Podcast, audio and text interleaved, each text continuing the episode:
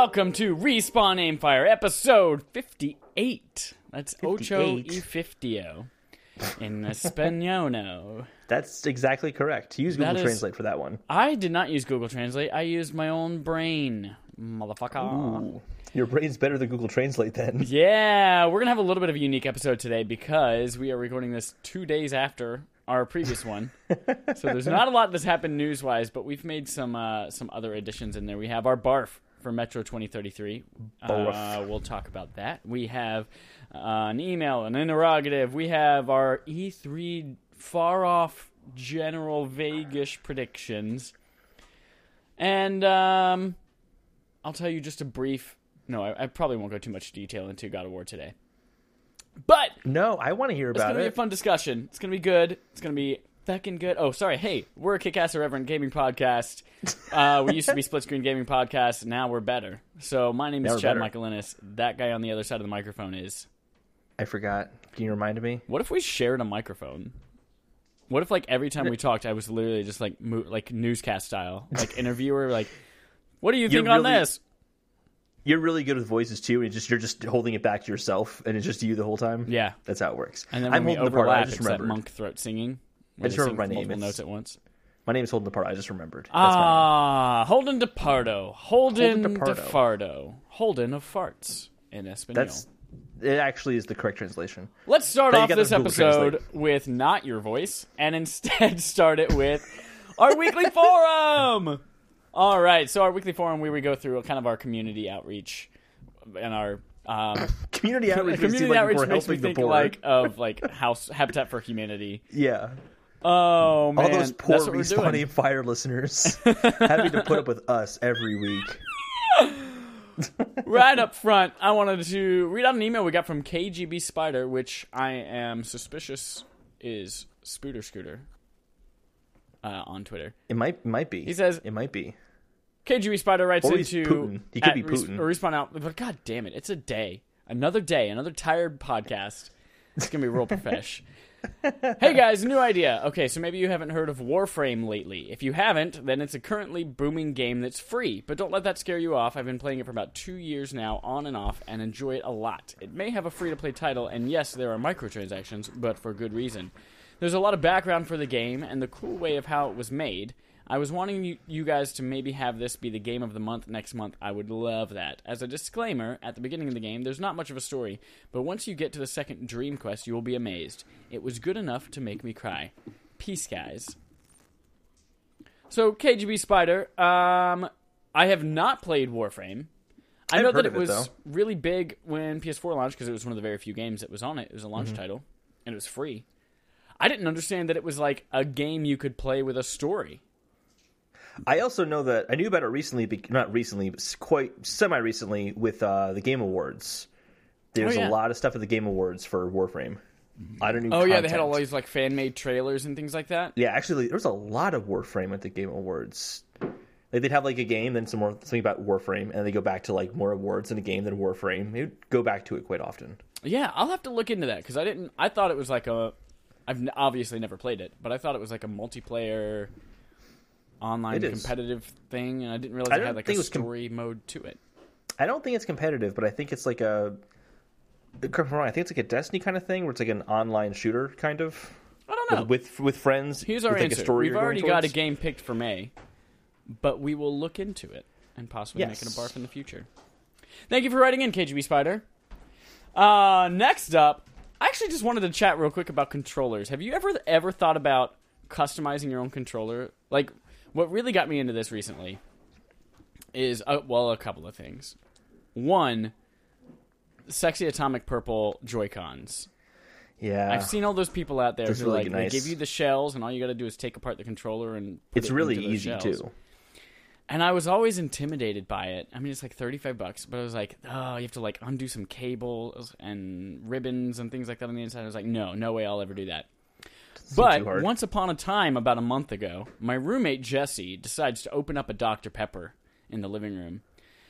And then when it starts to go everywhere, she, I assume, I wasn't there for it, but I assume based on the amount of coverage of Doctor Pepper in the living room, she waved it about her head. up in the air, shook it all over the living room, smashed it between her hands, and then poured it all over the coffee table. And then afterwards, we had sticky stuff all over our goddamn living room for the longest time. Sticky stuff? But also all over my game controller. So my Joy... Not my Joy-Cons. My uh, Pro Controller on Wii. None of the buttons. Wii? What is what is the name of that? The Switch. God damn it. Told oh, you today. Chad. Oh, my Pro Chad. Controller, none of the buttons, A, B, X, and Y, they were all like pushing into mashed potatoes. Really sticky mashed potatoes. Oh, I hate that. It, I found sometimes you repetitively push into them, it'll eventually like unstick and it's fine. I've had that with like keyboards on a computer. Yeah. Maybe that'll work. Sometimes it's fine for like a little bit, but here's what I ended up having to do. I took apart the controller. Whoa. And the Pro Controller, yeah. I've become a controller mechanic as of late. um, but you won't make a Joy-Con, though. Well, that's what I'm considering. Because I took apart the Pro Controller, which apparently is the easiest controller. Mm-hmm. And I I stripped a screw, so I had to drill into the screw, break it, and then peel it off, and then go buy another screw at Home Depot. But it wasn't too bad. I took all the face buttons off, and they were covered in sticky caramel. I had to clean them all with rubbing alcohol. But then... the O or the circle button on my P S four DualShock was doing the same thing, and I finally had to take that one off. That one's a little more. They had to undo the ribbon cables, and I was like, you know what, though? This isn't too bad. So I'm thinking, I'm considering maybe, now that I have this experience and I am an expert controller mechanic, I think I might go Atomic Purple Joy-Cons. So I've thought about Atomic Purple Joy-Cons, but the one I really want more than anything is that fantastic purple GameCube color. Yeah. That is, because like the... The solid one, yeah. Atomic is the is the transparent, which is right. really cool looking. But I want that like Game Boy Advance, GameCube purple. I don't. I think it was like midnight purple or something like that. It's so nice looking. It's so nostalgic for me. Yeah. Like that's the most nostalgic Nintendo color for me. Period.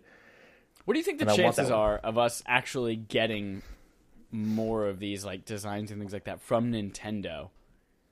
I think they'd be fools to not make some nostalgic colors. I think so, too. I'm, see, that's what I'm worried about. I'm worried that I'm going to spend thirty-five bucks. I might possibly fuck up a pair of Joy-Cons, and then at E three, they're like, by the way, here are well, a bunch of new colors. I'm fortunate in the sense that I have the gray Joy-Cons that I never use. Those are my, my only my, Joy-Cons, are the gray yeah, ones. Yeah, I have, I have the neon blue ones, which I use as my primary. So I could mess with my gray ones if they get ruined. Great, I'm still not using them, just like before. Yep. So it wouldn't be bother me too much. But yeah, I think Nintendo needs to make their own. Like, what would you rather buy, neon yellow or the color of the Game Boy you had as a kid? I don't know. I have seen the neon yellow on Dane's Switch, and it looks pretty sweet. But is it as sweet as your Game Boy that you used as a kid? I don't know. I haven't seen it from Nintendo. No. I haven't seen it in real life. It could be hideous. We have seen it in real life. You had your Game Boy when you were a kid. It's the same thing. I haven't Switch. seen the Joy-Cons in real life. Fine. Oh, I so, don't know. I'm considering so it. So you're talking about like, you so you're talking about like custom made controllers that, on your own part, not like Xbox does it for you kind of thing. Right. You're not you're not saying like I want Nintendo to make a Joy-Con where I can customize every aspect to it. Right. I want Nintendo yeah. to just make Atomic Purple. That would be I'd, I'd welcome that, but still, I I I've seen videos on how you make those Joy-Cons. It or I should say reskin them. It's not terrible. Yeah. Like, if you've done minor repairs on computers before, it's no problem. It's cakewalk. But if you've never, like, opened up a computer before, that's where I guess it'd be a little wonky. But what would you rather mess up? A really expensive piece of electronics or a Joy-Con? Well, it is a really expensive piece of electronics. Well, I mean, like, really expensive, like, your laptop or something like that is what I mean. Like, that You're to right. me, that's, like, a really expensive. You're right. So I don't know. I think I'm, I think what I'm probably going to do, I'll wait till E three. If nothing gets announced at E three, I'll let you know how my Atomic Purple transplant goes. And worst case scenario, you don't play your Switch anyway. So that's right. We've got Bayonetta two. And Donkey Kong's coming out next month. Shut up. That's true. Let's get into yeah. it. Not next oh, month, like a few weeks. We have a subscriber interrogative. Do subscriber we really? interrogative. We have a subscriber interrogative? Kind of made up by me from something inspired by Spooter Scooter. Um, Spooter Scooter let me know... Spooter Scooter is his Twitter handle as well as his Xbox name. And he said, it used to be Panda Chow Chow before that, but Spooter Scooter came to me in a dream. And I was like, that's it. So that led me to think, like, I wonder how interesting it is. How do people make up, how do they think of their, their gamer tags? So I wanted to just have us tell the story of how we came up with our gamer tags. And then I would love to, like, over the weeks, if people write in, like, how did Fez'd I R L come about? How did... um. Fucking King Snow, Jerson. How did that mm-hmm. come about? Like, I would love to throw one or two of those in there every week. So Holden, let's do it. What's your what's your gamer tag, and, and how did you come up with that? I have like a gamer tag that I have like an I- online I D that I use. My gamer tag is Nero thirteen ninety-three, and it's Nero because when I was a kid, I was a huge dork, and I loved The Matrix. And I had this habit of, like, if I liked something as a kid, like a story, I would write a sequel to the story with my own characters. And rather than having Neo as the main character of a Matrix story, it was Nero. Oh. Nothing to do with the Roman emperor that ruined Rome. Oh. And then thirteen ninety-three just a random jumble of letters. ninety-three is the year I was born, though. Oh. And then uh, the other one is Caulrye, which is C A U L R Y E. And Caulrye is Holden Caulfield from Catcher in the Rye. Shortened. Oh. So when you get that, like, everybody's like, oh my god, Holden DePardo, like Holden Caulfield, you don't yeah, actually despise that. You're like, you actually embrace it.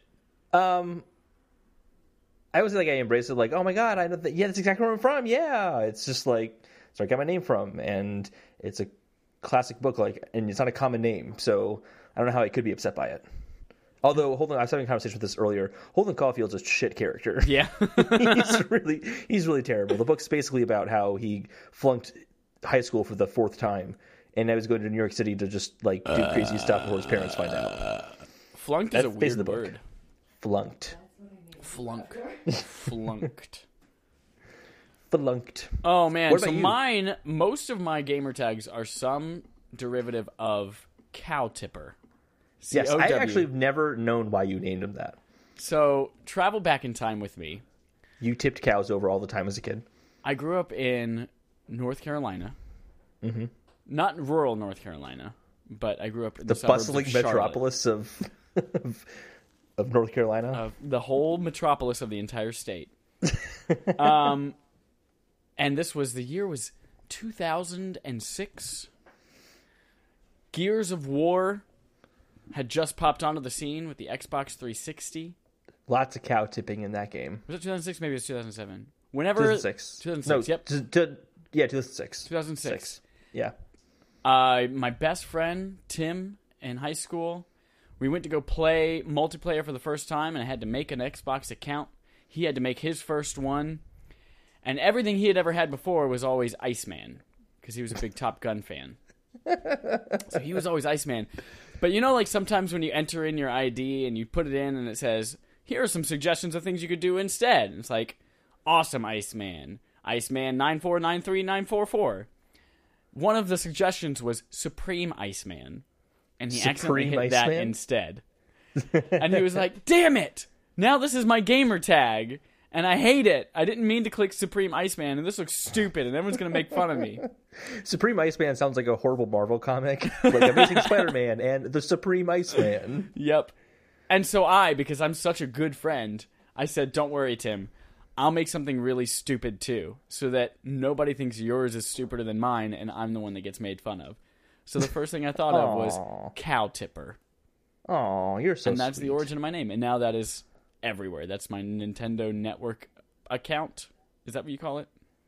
It's yeah. my P S N I D. It's my Xbox gamer tag. Cow Tipper.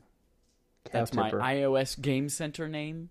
It's been that way for twelve years now. Rumors are, are in like, July we'll be it? able to change it on P S N. Would you change it? Uh, I am thinking it, if it ever becomes available to change on P S N, then yes, I will change it. But I am already starting to, like, what would I change it to? Because I would want to change it on everything. Mm-hmm. And you could already change it on Xbox. I don't really I give don't a shit about anything it. else. I don't know if you can change it on Nintendo. Really, would you care more about changing it on Xbox than Nintendo? Yeah. What do you play on Xbox? Uh, nothing right now. Same as I play on Nintendo. You just care about that nothing more than Nintendo's nothing. That's right. That's right. All right. All right. Well, enough, it doesn't matter enough. Because no one's going to see that because all they're going to see is my fucking friend code. True. Cool. They needed they needed to change that. Back when the Switch launched, no friend codes. It's not going to be a thing. Oh, when you want to add a friend, you must use our friend code. Oh, stupid. Thanks, Reggie. Stupid, stupid, stupid, stupid, stupid, stupid. So, Chad. Yes. I want to jump into playtime because I want to hear what you have to say about God of War. Oh, playtime with Chad, me, God of War. So here we go. I've only had the opportunity to play about three hours of God of War. And I'm going to side with every other reviewer and YouTube personality and game journalist. And I'm going to say, I'm not going to say much about this game because I don't want to spoil anything. But from the first three hours, I feel powerful as fuck. This game is freaking gorgeous. I'm already surprised by story elements and relationships. And from what I hear, it only gets better and better and better. Hmm. Combat feels strong and great, and it's flexible. You can suit it to your needs. You can remap buttons, but it really feels fucking great. I had it. Uh, I'm running on P S four Pro on my OLED four K T V, and it starts out on default as favoring resolution, so you have four K textures. Okay. And I played that for about an hour and a half, and then I switched to favoring performance, which gets up to sixty frames per second. And it's good enough on both that I'm like, I think I'll just favor performance. Have that little bit faster frame rate on it. But it looks fucking gorgeous. It's amazing. That's it. I think that's I think all you're I'll lying. Say for now. Until I, I play lying. a lot more of the game. I think it's like eight-bit graphics, and you're just like, have Sony goggles on, and you're like, this What's looks great. What's wrong with eight-bit graphics? It doesn't look great. eight-bit In graphics four K, suck. It looks great. No, I'm kidding with you, actually. I've been swayed by the reviews, and at some point during the summer, I'm going to buy that game. Some point during the summer? Well, when Holden, I want to have a... What? When school, here's the thing. When school's over, and then I'm going to Texas for like two uh, weeks, and I can't play God of War around my five-year-old and twelve-year-old brothers. When? But there's a, there's a little boy in this game. They'll relate to him. And the, you know, huge decapitation of giant giants. It's a fact of life. On that the one. Sooner they learn it, the better. Yes, that's true. All the time, trolls get decapitated by Kratos. That's a thing. How many how many little dolls did you have a kid, like troll dolls, and you pulled off their heads? My I'll, I'll put this this way. Uh, never. Uh, my you had a my terrible stepmom childhood. Got really upset when my five-year-old brother was playing Splatoon and said, "Ah, I killed him." And she's like, "That's it. No more Splatoon for him." Oh, Holden, but I want to have a spoiler conversation soon. All right, when does school get out? Never. Uh, end of May or oh beginning of God. May, okay. beginning of May, and then the like end of May to first week of June. I'm going to be in Texas. Okay, so like after E three. Yeah, after E three. E three's coming up so freaking quick. It is. I can't wait. We'll talk about that though, Chad. We, we have some will. Okay, yeah. I think that's all I'm going to say about God of War for now. I don't have a whole lot of yeah. experience with it, but so far, it's you so fucking it? good. So fucking good. Well, um, I got nothing to add to playtime because I played Metro twenty thirty-three, which is our barf this month. So I think we should jump right into that. Holden, take us into barf and lead this discussion about this game. Yes. So Metro twenty thirty-three is essentially a post-apocalyptic survival shooter that okay. takes place in the metro tunnels of Moscow. I'm not sure exactly the time frame after the nuclear fallout, but a long enough time that kind of little towns have built up in the major platforms underneath, or metro stations underneath ground. And the plots doesn't really matter too much, but it's kind of there as a thread just to kind of get you to certain gameplay scenarios. But essentially, you play um, Artemis, who is um, Artyom, who is trying to save his town from getting attacked by the Dark Ones, which is this kind of like supernatural force that lives above the metro in Moscow. And he's going to another station called Polis to get help. And these Dark Ones, those are like these alien things with super long arms. Yeah, they don't really say exactly what they are, but yeah, they're basically aliens with super long arms. Um, but really, it's just a giant excuse for you to travel through the metro and kind of get enveloped in its atmosphere and fight these monsters that are living in the metro tunnels between towns. And also fighting some bandits occasionally as well. Um, I had played the game before, but I wanted Chad to play it. Uh, it's a three-game series with the third game coming out this year. So I also Damn, wanted that to play trailer it. looked good. That trailer looked good. But, Chad, does that trailer look good, as good as you felt about this game is what I want to know. So here, I, I am still, despite this game, excited as fuck for Metro Exodus, the third game. So basically, game. you weren't crazy about this. I was not a fan of this game in almost any way. Wow, anyway. Anyway, yep. So break that down for me. So this game obviously came out in two thousand ten originally. Yes. And this was a remaster that I played, the Redux version mm-hmm. on P S four. Yes. And I had to constantly keep telling myself, just remember, it's an eight-year-old game. It's an eight-year-old game. It's an eight-year-old game. So anytime that I was in, like, running across a terrible mechanic or a really bad, like, piece of iconography or things like that, I was like, it's a, it's an eight-year-old game. Just remember that. But then you think about other things that came out eight years ago, like Uncharted three and shit mm-hmm. like that. You're like, oh, really, though? But this is a much smaller development team. Like, this is more of a double A game than a triple A game. It is. It is. Yeah. And I think I didn't... It's gotten as much hype, especially from the Exodus reveal. Yeah. And things like... It's gotten enough hype to make you think it's a triple A game. It's not, yeah. And I went into it expecting that, especially with the praise that you had given it as well. I think... Yeah, sorry. You break down your thought, and I'll share my thoughts on it. Because I don't entirely disagree with you. Yeah. There are definitely some issues. Like, facial animations don't look the best. Things like yeah. that. Yeah. They so yeah, a lot of those reminded me of like Chuck E. Cheese animatronics, like the movement and facial animations is just like kind of terrifying to look at people yeah. in the eye. But a lot of it we've discussed briefly a couple weeks ago.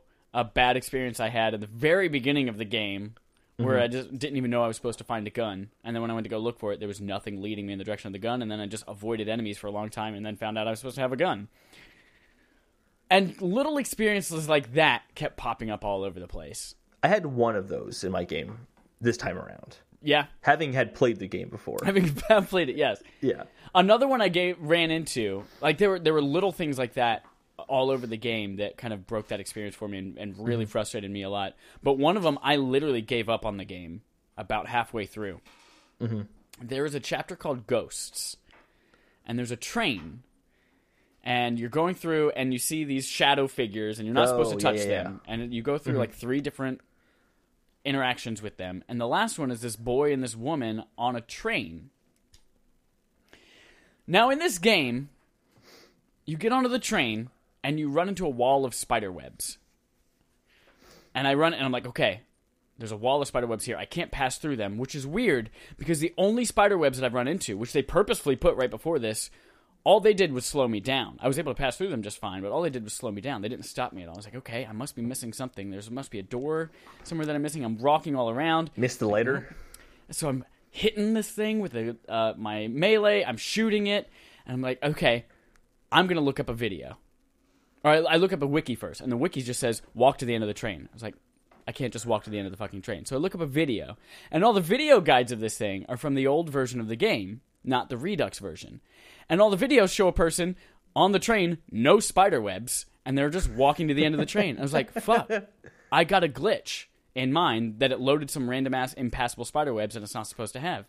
Mm-hmm. So I restart from checkpoint. Doesn't work. I reload an old save, get to that same part again like fifteen minutes later. Those fucking spider webs are there. Turns out, I find deep in a forum somewhere that someone else has run into the same issue, and there's a lighter that you've had that you've yep. never had to use the entire game. But if you'd played the second game, you used the lighter a lot to burn spiderwebs. But if you've never played that game, yes. you wouldn't even fucking know. So they went back in the Redux version of this and added a mechanic and didn't tell you about it. And then I didn't well, even know how to, to fucking bring up the lighter when it came out. I was like, God damn it. That's I, all I don't disagree was. with you entirely, but to be fair, in the second game, they don't tell you about it either. Like, they don't tell you anything about this game. Like, they never tell you how to change cartridges on your gas mask. They don't I tell didn't even you... know I had a lighter.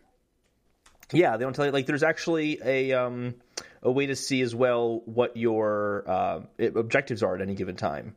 You have to, like, load up the compass, and then you have to hit the down button on the D-pad, and it loads up, like, a clipboard that you can look at when you're walking around. There's a lot of little things they don't tell you, and it's a game that really requires a lot of experimenting and trying things out. And it's kind of one of those things where it's a double-edged sword. It's cool because there's no tutorial. Like, one thing I like about this game is there's no tutorial that's at the beginning of every single first-person shooter, which is some scenario they set up where you've woken up and you need to look at a light for a doctor. Like, look up, look to the left. Yeah. Like, they avoid a lot of that stuff. But at the same time, that stuff can happen. Um, so, like, there was a point where, like, I didn't realize that I got to a door that I was I couldn't open, and to get to that door, I had to like climb up something and jump in the in the room, and there was no way to get out again. Oh, yep. You know, know what I'm talking, talking about? about? Yep. Yeah, and I'm like, I, I'm trying to find this.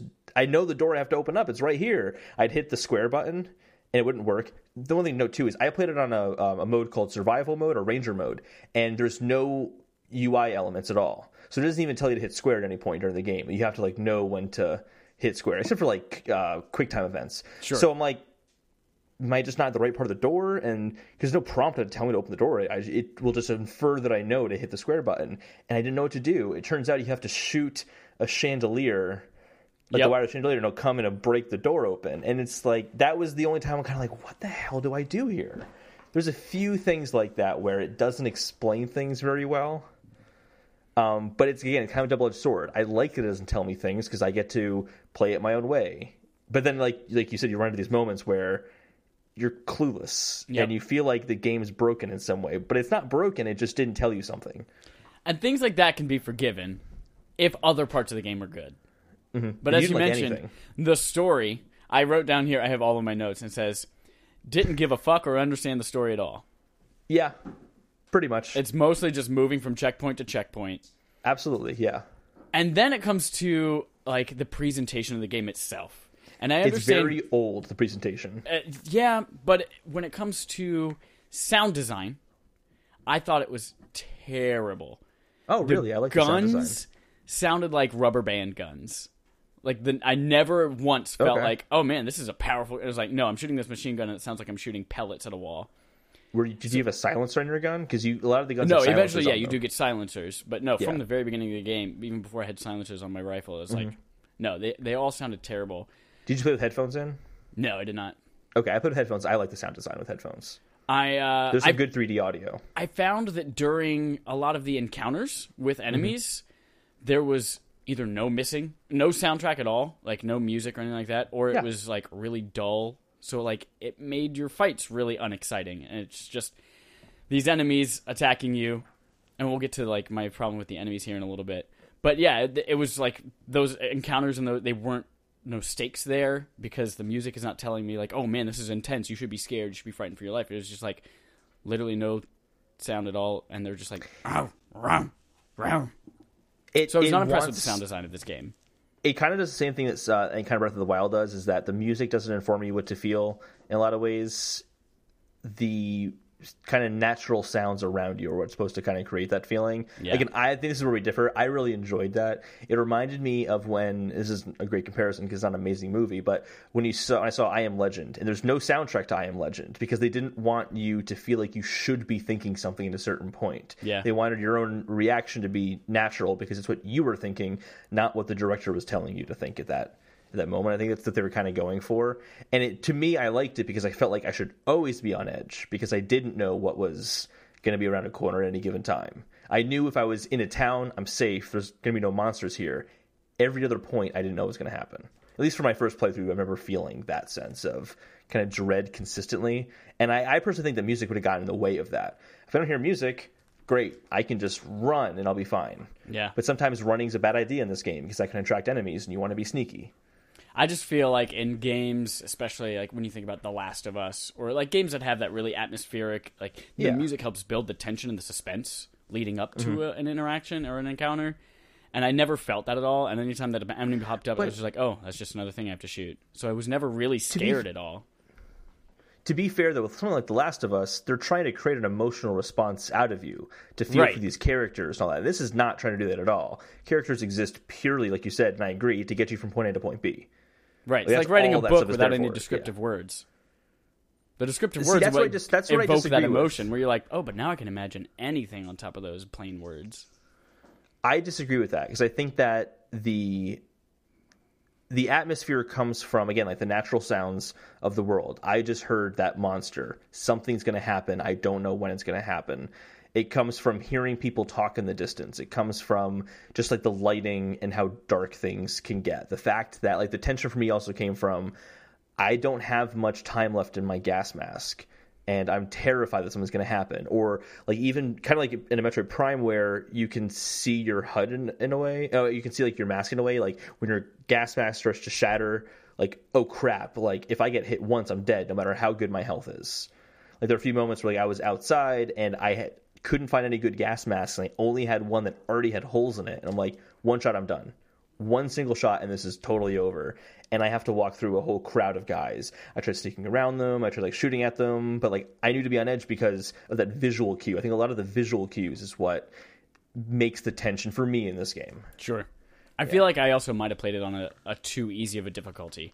Yeah, so I played it on I played it on normal, but I played it on. There's two options you can choose, and one's like Ranger, or I can't remember. But it's like shooter and survivaler, basically, is what it is. Like, yeah.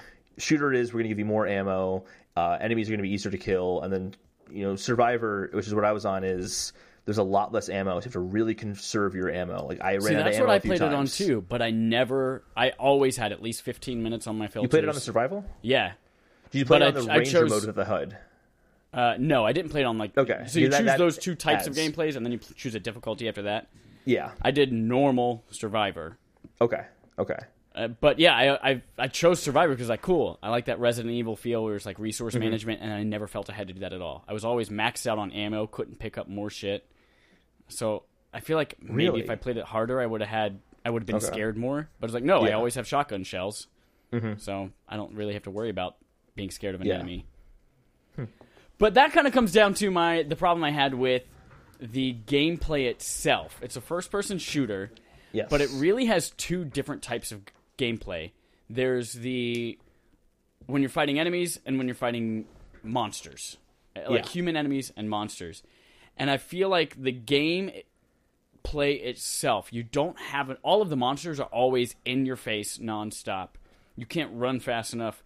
You don't have a strong enough melee, so I feel like the gameplay really fell apart for me in the in those up-close encounters with monsters. But I felt like it was really great whenever I was sniping people from a distance mm-hmm. in those segments where I had, like, human enemies, or when I was able to, like, sneak up on them and throw a knife at their back or something like that. But too much of it was just a horde of these naked mole rats jumping in my face, and they kind of looked like they were just, like, jumping like crazy bunnies as well, which was... kind of comical to me as well, so it took me out of the experience a little bit. Mm-hmm. But that, yeah, I feel like those gameplays didn't quite mesh very well together, and it was definitely more suited for one than the other. So, okay, I didn't have, yeah, I didn't have a great time. I feel like all around. I did write one good thing though. one good I have thing. Good things, and I have one thing under it, and the light bar on the P S four remote flickers when your flashlight flickers in the game.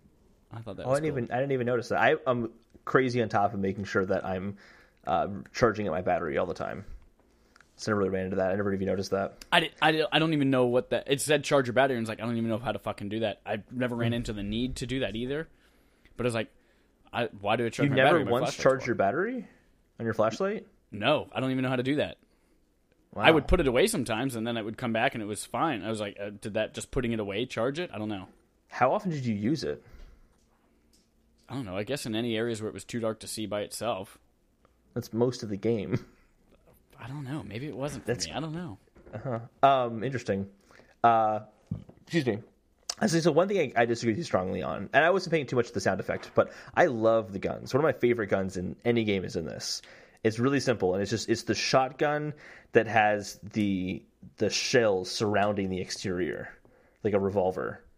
Okay. I love the design of that gun. I think it's really cool. I love that the design of every gun wasn't like some A K forty-seven or something like that. It was something that they made underground with the scraps that they could find. And every weapon had like a really cool design like that. Yeah. So I always like like kind of going to the shop and seeing like what types of guns they had. Um, I did enjoy I that upgrade system. I see. For me, I find the two guns I want, which is machine gun with a, with a uh, silencer. And the shotgun that I just mentioned. But in the shotgun, I put the the laser scope, or the, the laser sight on it. Yeah. Um, I, those are kind of my, my primary weapons. Um, so I kind of just found this again and just stuck with it. Every time I would get another weapon, like the game would force you into using the flamethrower. I'm like, cool, great, when can I get rid of this so I get my guns back? I want my guns. So I didn't really do the customizations all that much, but I always appreciate that's in the game. I just never really touch it. Like it's like a less in-depth version of Fallout's customization for weapons. Yeah. I it's like that you could that. find weapons that had the customizations you want, or you could buy to get them whenever you want. Yeah, but oh, buying cool. them means that you have less money to spend on ammo. Right. But again, I never had to buy ammo.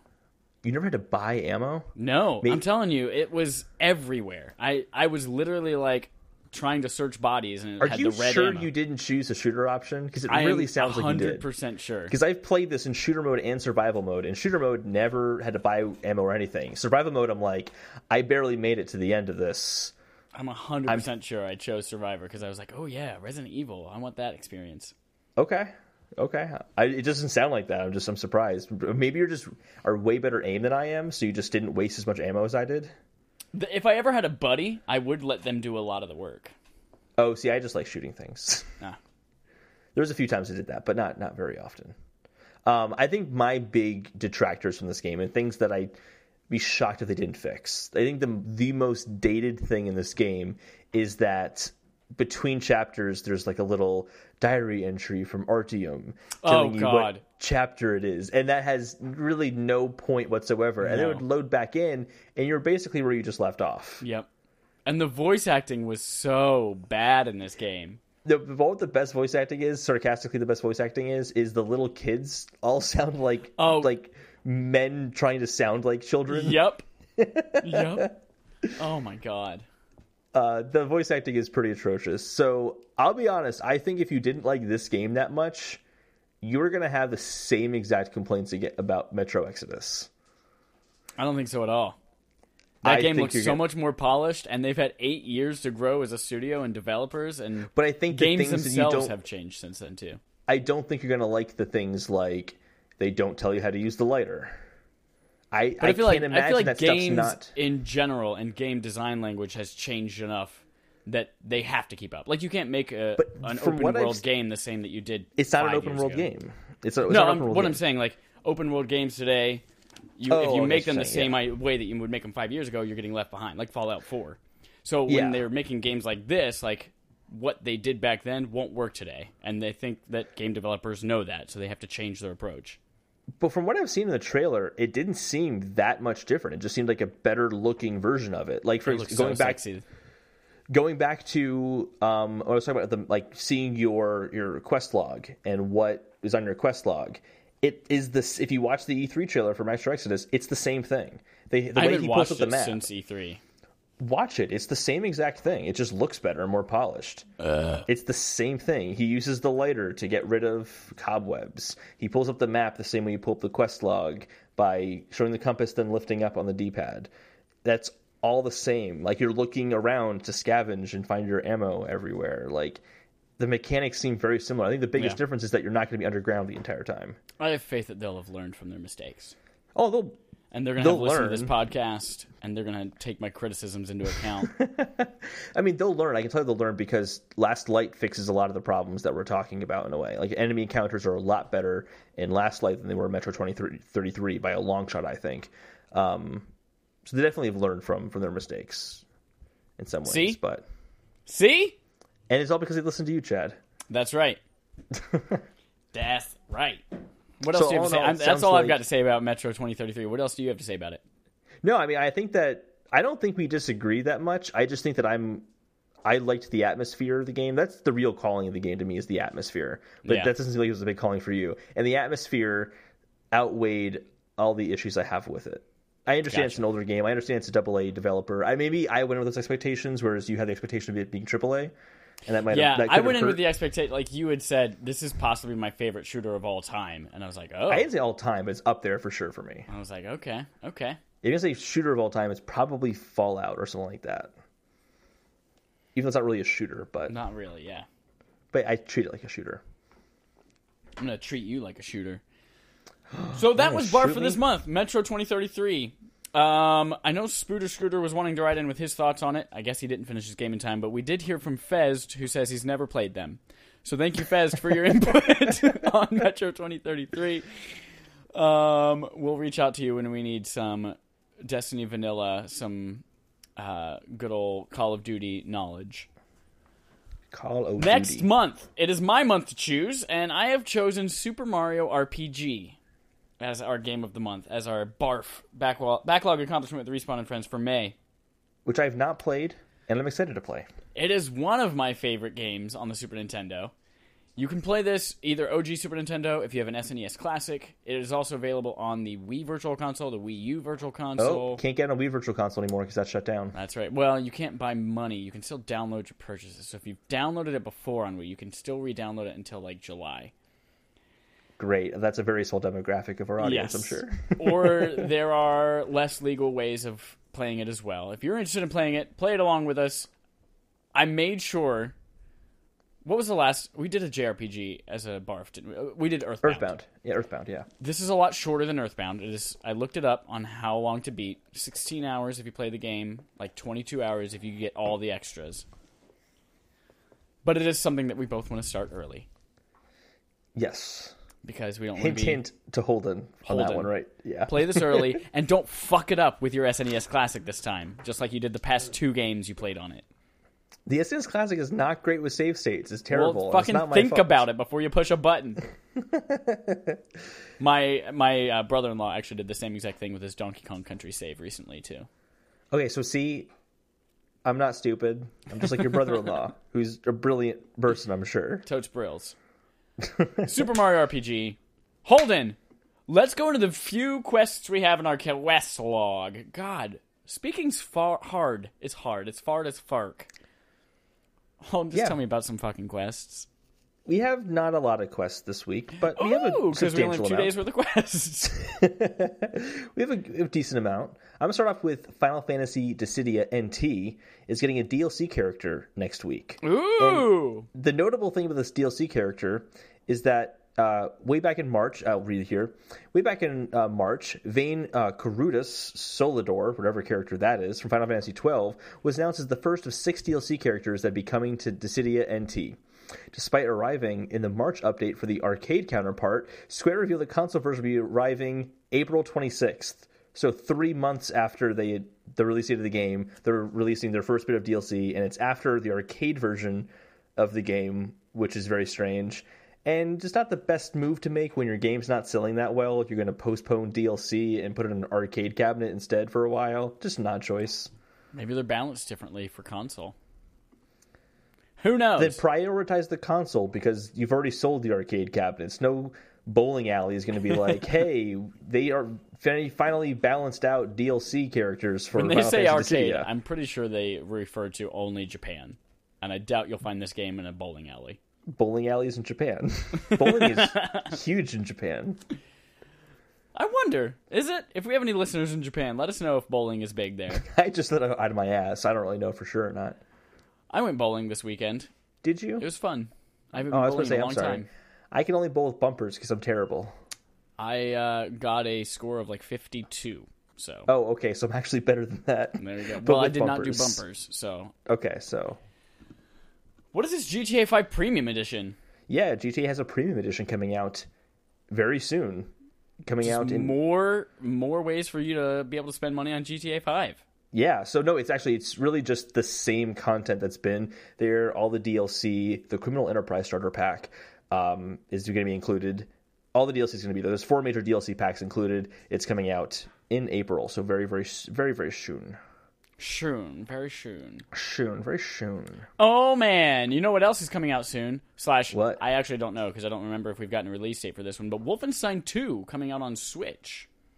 And we don't have a release date for it yet. It requires a download, so that's another one of those games that you will need probably an S D card, and you need a down an internet download of content before you can play the game. So even if you um, buy it on cartridge, doesn't mean you can play the game.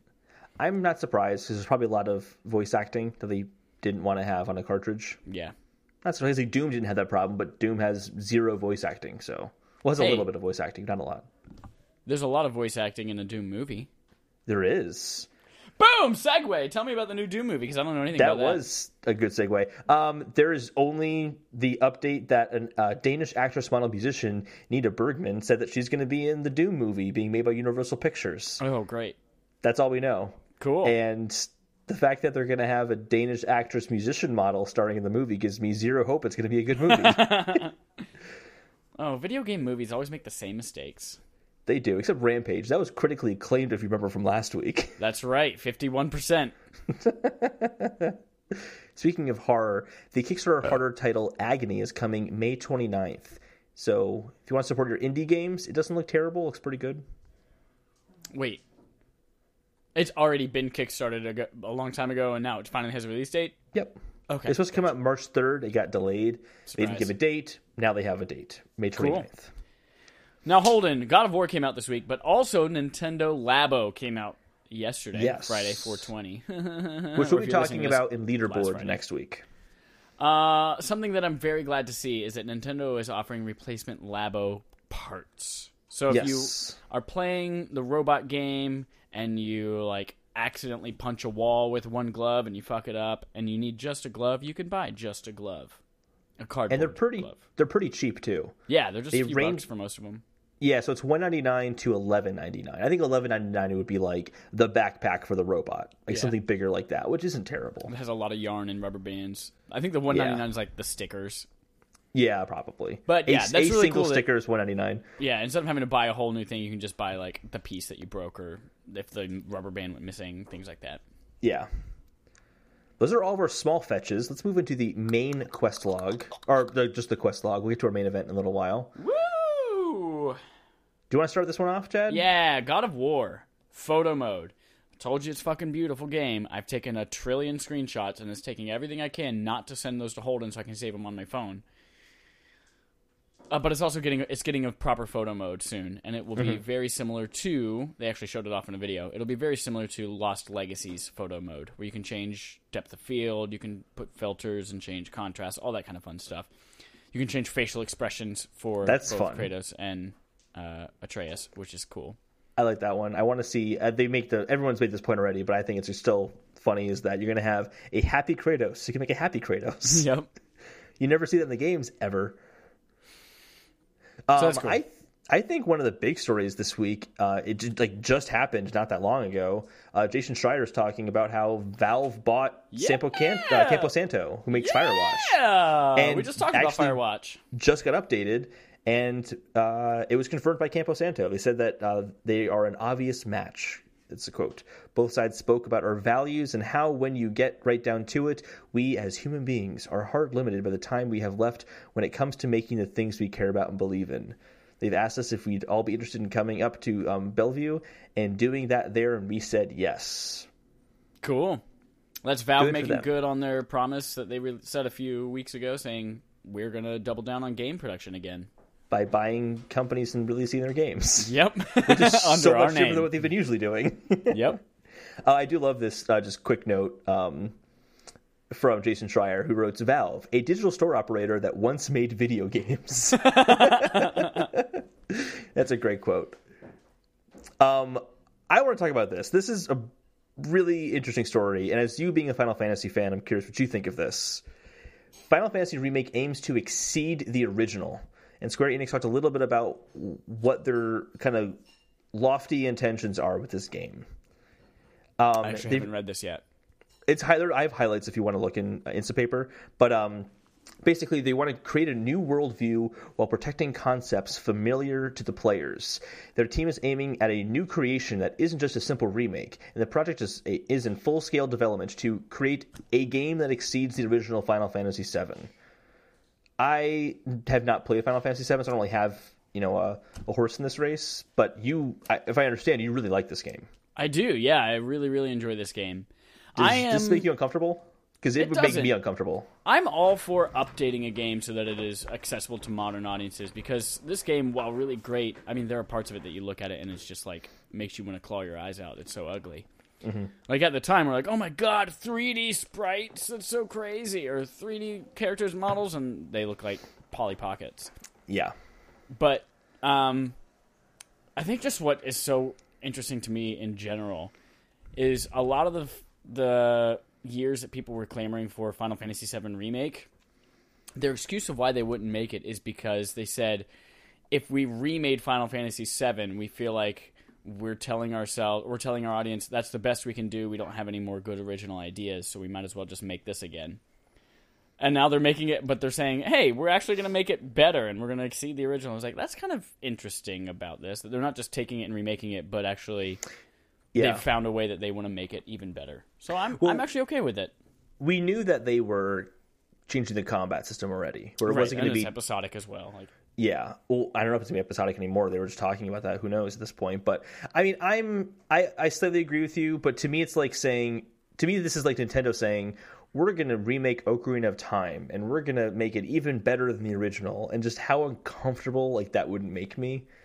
It just, it's such a weird proposition to, like, say that we're going to remake this and make it even better because we're changing so many things about it.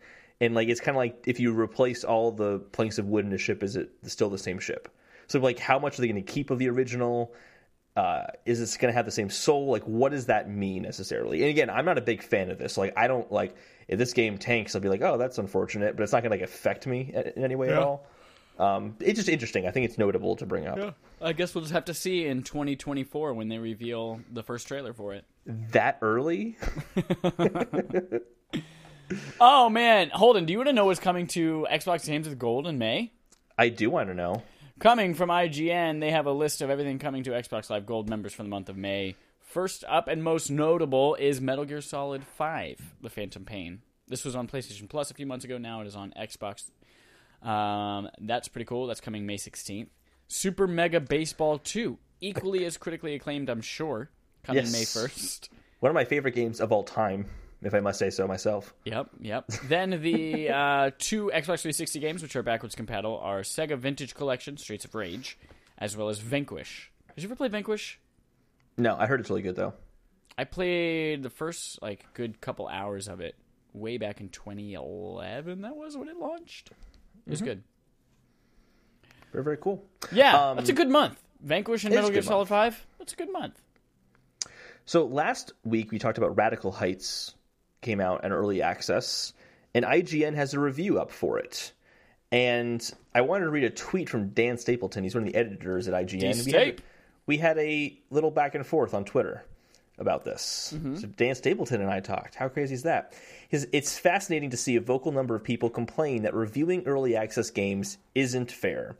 How is it fair that a game should be released to the public to play but be premature from criticism until their marketing department decides otherwise? Um, and initially I disagreed, but he, he came back with a good point. I said the same reason you don't review public betas of iOS during the summer. The point is to knock out kinks um, pre-launch. The discussion on mechanics is okay, but applying a score seems premature. Why does I G N do review in progress when a game is out with no score, but early access gets a score? He responds back. I think this is a really good point. If they were selling the beta, you'd better believe I'd be reviewing it. When you're selling something, you've launched it. We do scores in um, Uh, reviews in progress when we've played enough of a game that we're confident the score means something. And I said that's a fair point. Um, you don't pay for betas. Point retracted. Re- yeah, I think that's the biggest feature. Whenever it, whenever we're say we're putting down money and we're making a commitment, and it's mm-hmm. not just like, oh yeah, I'll download this and try it out, see if it's good.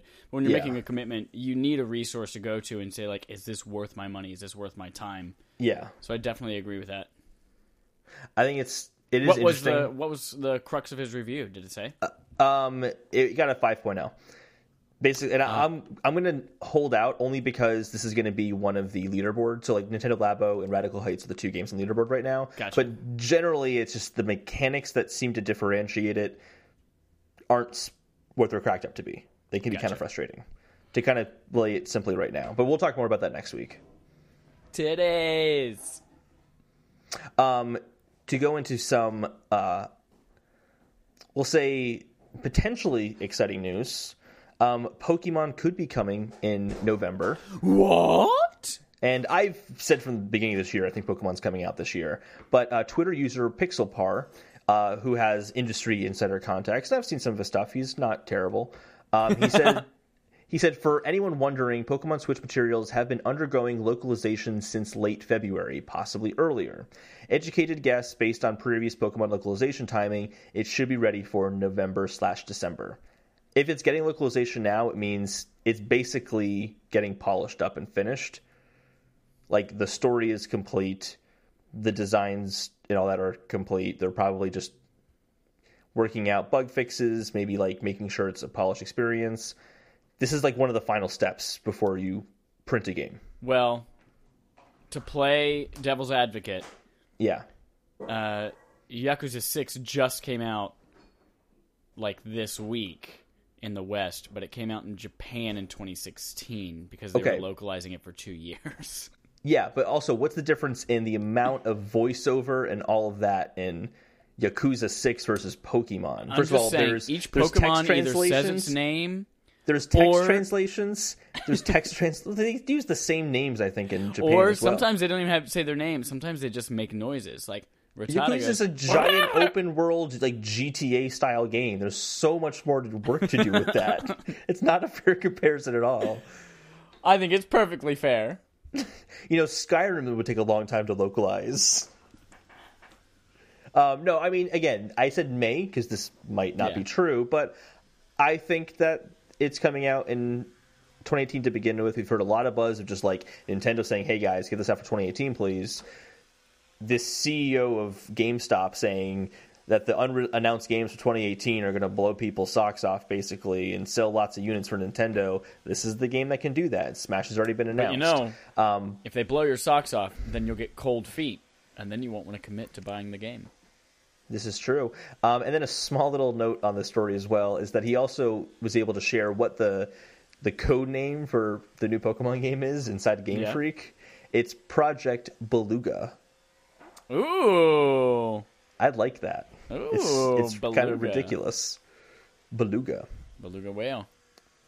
Echolocation. Three, we got three more stories here. Yeah, I don't know anything about these. You take them. So, um, Platinum, uh, they make Bayonetta. They have just said basically that they would like to make Wonderful one oh one for the Switch. That was a game that came out on the Wii U that got some praise but didn't sell too well. They also they want to bring it to Switch. Wonderful one oh one, correct? Was that? They also were the developers yeah, they of made Wonderful it. one oh one. Yeah, they yeah. made it, yeah. Um, so they want to bring it to Switch. They basically have to say that Nintendo... They said Nintendo has to approve it, essentially. Right. That was one of so, the weird ones where it's like... That was a Nintendo I P, but they gave it to Platinum to make, right? Or was it just a... Because obviously they're third-party... Um, I'm pretty sure it was just a Platinum game that had the backing. Like Bayonetta was backed by Nintendo. Why would they Nintendo. need Nintendo's permission then to make it? Because Nintendo has the approval on what games get re- released or not. If they're funding the game. Like, they're not going to make Bayonetta three if Nintendo wasn't funding it.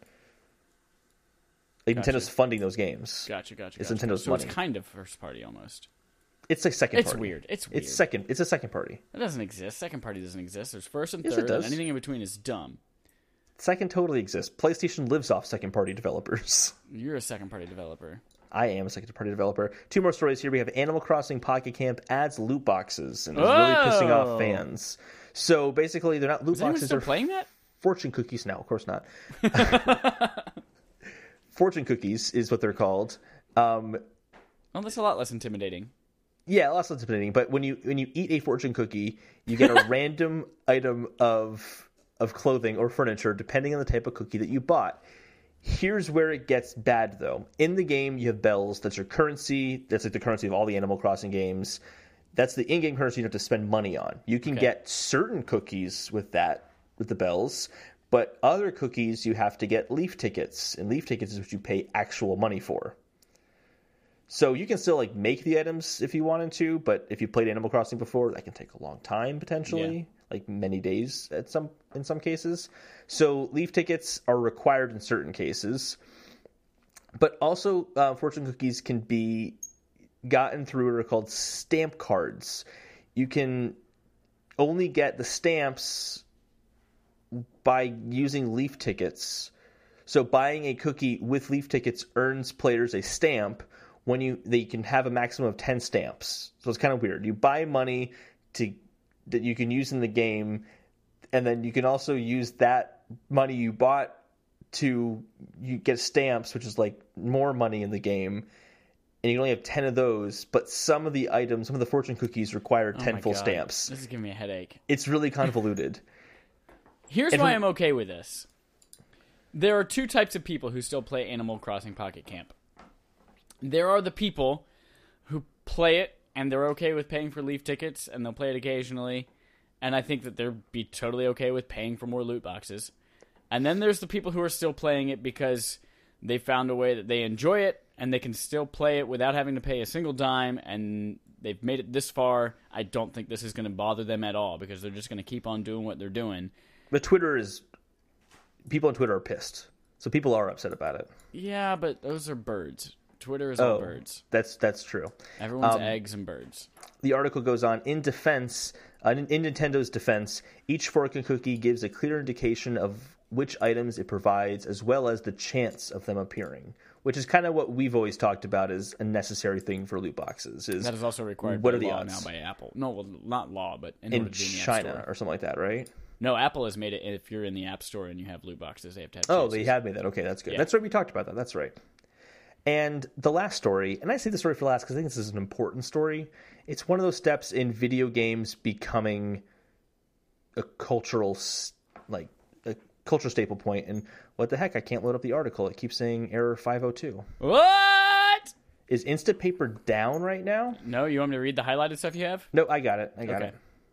There we go. So the National Federation uh, of State High Schools is going to be getting into esports. This is a great step in legitimizing video games. This is That's huge. That's kind of cool. Um, they're going to be MOBA, sports games, and fighting games, but they will not do shooters, which includes Counter-Strike and Fortnite.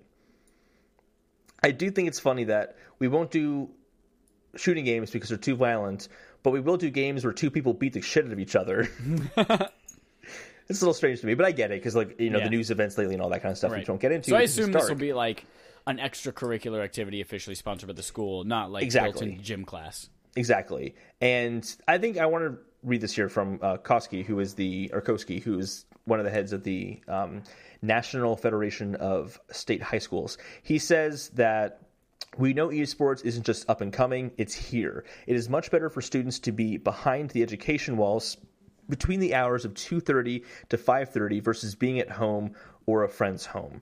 And I think what he means by that, or at least what I'm how I'm interpreting that is, we've talked a lot about how gamers can be pretty aggressive in games, yeah. Counter-Strike included, and I think learning these, like playing for a school like that is going to help kind of calm down that competitiveness to a healthy competition and not calling people, like, you know, faggots and stuff like that, which is not okay.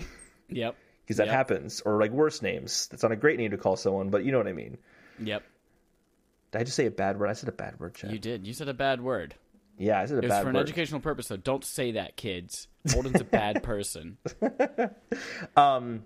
So the uh, N F H S is partnered with a startup called PlayVS to build the digital infrastructure needed to support high school esports.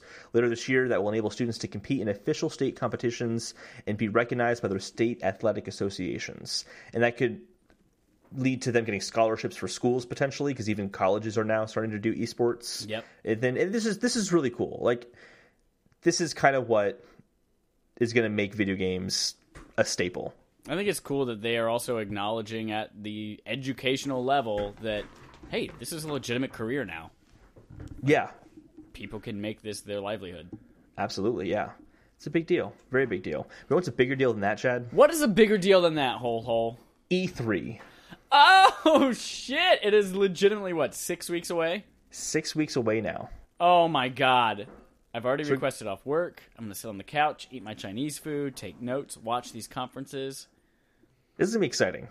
Oh. Uh, all right, hold on. So, do you want to jump into some of these predictions? I figured we'd go back and forth. We each just share one. So How this, many do you have? I think that's a good idea. I have, I think I have five. Hold on. I have I five have as well. I have five, yes. So, this is going to be, these. we'll have a like a proper E three predictions episode, much closer to E three, like end of May, beginning of June. This, as I understood it, it was, I don't know, we gave each other kind of like weird, vague rules. And I just made up some predictions. Maybe they match yours on a scale that, I don't know. I don't know. Yeah, But these we'll are like see. kind of more general, vague E three predictions, and then we'll get more specific. Yes. So like we might say, like, Metroid Prime four will be announced at E three. That's like a specific rumor, or a specific right. prediction. So think about like specific games. So here is uh, my first one. Mm-hmm. And this one, it sounds silly and like no duh, but also duh. At least five games. We will see five games that will introduce a new Battle Royale mode. I have something very similar, so I'll share that one of mine, which is that Battle Royale will be one of the new buzzwords and will dominate multiplayer games. Yep, absolutely. Yeah. Like you will hear multi like Battle Royale will be the new, it's an open world game. It's going to be like that. Oh gosh, yeah. This is this is the new way to play multiplayer. Mm-hmm. We talked about this last week, like, you know, there's Team Deathmatch that everyone eventually adopted, and then there was Capture the Flag, and everyone's like, oh man, that's a new thing, and now it's in every multiplayer game. King of the Hill, like, this will now be a staple of every multiplayer game going forward. And I think we're yeah. going to start to see the the some pretty big ones kick off here. Uh, big properties that we'll see. Yeah, absolutely. What's I technically shared one? one. So you, no, I just technically shared one. I had a very similar prediction. Okay. So here's another one. This one might get a little too specific, but here we go. I have a pretty specific one, too. Not super okay. specific, so I think it's fair. It's fine. All right. We're going to see no new triple A titles from Microsoft First Party. Yeah, I have. A, we have very similar rumors or predictions so far. I have Xbox will continue to boast about backwards compatibility since they won't have much to talk about otherwise. Yep. Yep. I think it's going to be just a bit. It's, to be fair, I think it's actually not a bad move for them. I think having the presence at E three, talk about why their console is so great, save that shit for the next console. Yes, that's exactly what they need. And in the meantime, they can be like, but listen, we got this over here, and it's an Xbox timed exclusive first look world, world premiere. premiere. Also on P C, coming to P S four at undisclosed date. Switch maybe. We'll see a lot of those, and they're going to yeah. tout those like crazy. Be like, look at all these partners we've got, but I don't think we'll actually see anything first party new. I feel bad for for Phil Spencer. Oh, my Siri on my HomePod just that up. freaked me out. Oh my god, that freaked me out. Um, so yeah, I feel bad for Phil Spencer because I like we talked last week. I think he's an oh last week, two days ago. He's an he's an awesome. He seems like a really awesome guy. He's one of the most. He seems like the one of the most genuine V Ps or executives that are up there. Jeez, he's not V P. Him. I do. I want to marry Phil Spencer. But he's got to go up there and just have this really terrible E three conference for the past few years. I feel really bad for him. All right, Chad, give me another rumor that's probably... Ooh, here's another one. Are one you ready? That's similar to mine. Let's see if it's similar another to mine. Another no-duh, but E A will not learn their lesson, and they're going to have another athlete-focused segment, whether it's an interview with them or a Pele highlight sizzle reel that they go on for one hundred years. They're going to have an athlete segment.